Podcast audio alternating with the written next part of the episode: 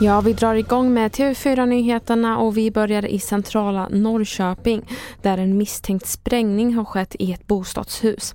Det brinner och skadorna beskrivs som omfattande och över 100 personer har evakuerats och åtta personer har förts till sjukhus för kontroll.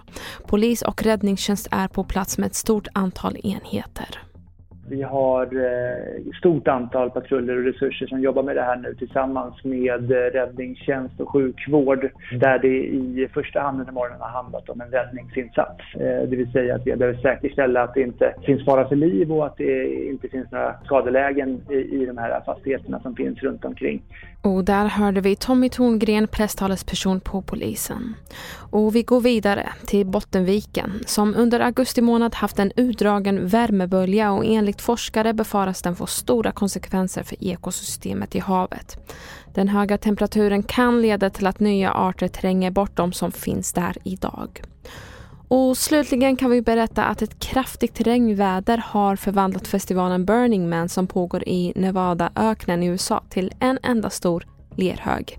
Besökare har svårt att ta sig hem då fordonstrafik från festivalen har stoppats och den temporära flygplatsen har behövt stängas av. Fler nyheter hittar du på tv4.se och jag heter Merjem Jamil.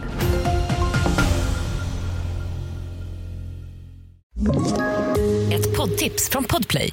I podden Något Kaiko garanterar östgötarna Brutti och jag, Davva, dig en stor dos skratt. Där följer jag pladask för köttätandet igen. Man är lite som en jävla vampyr. Man har fått lite blodsmak och då måste man ha mer.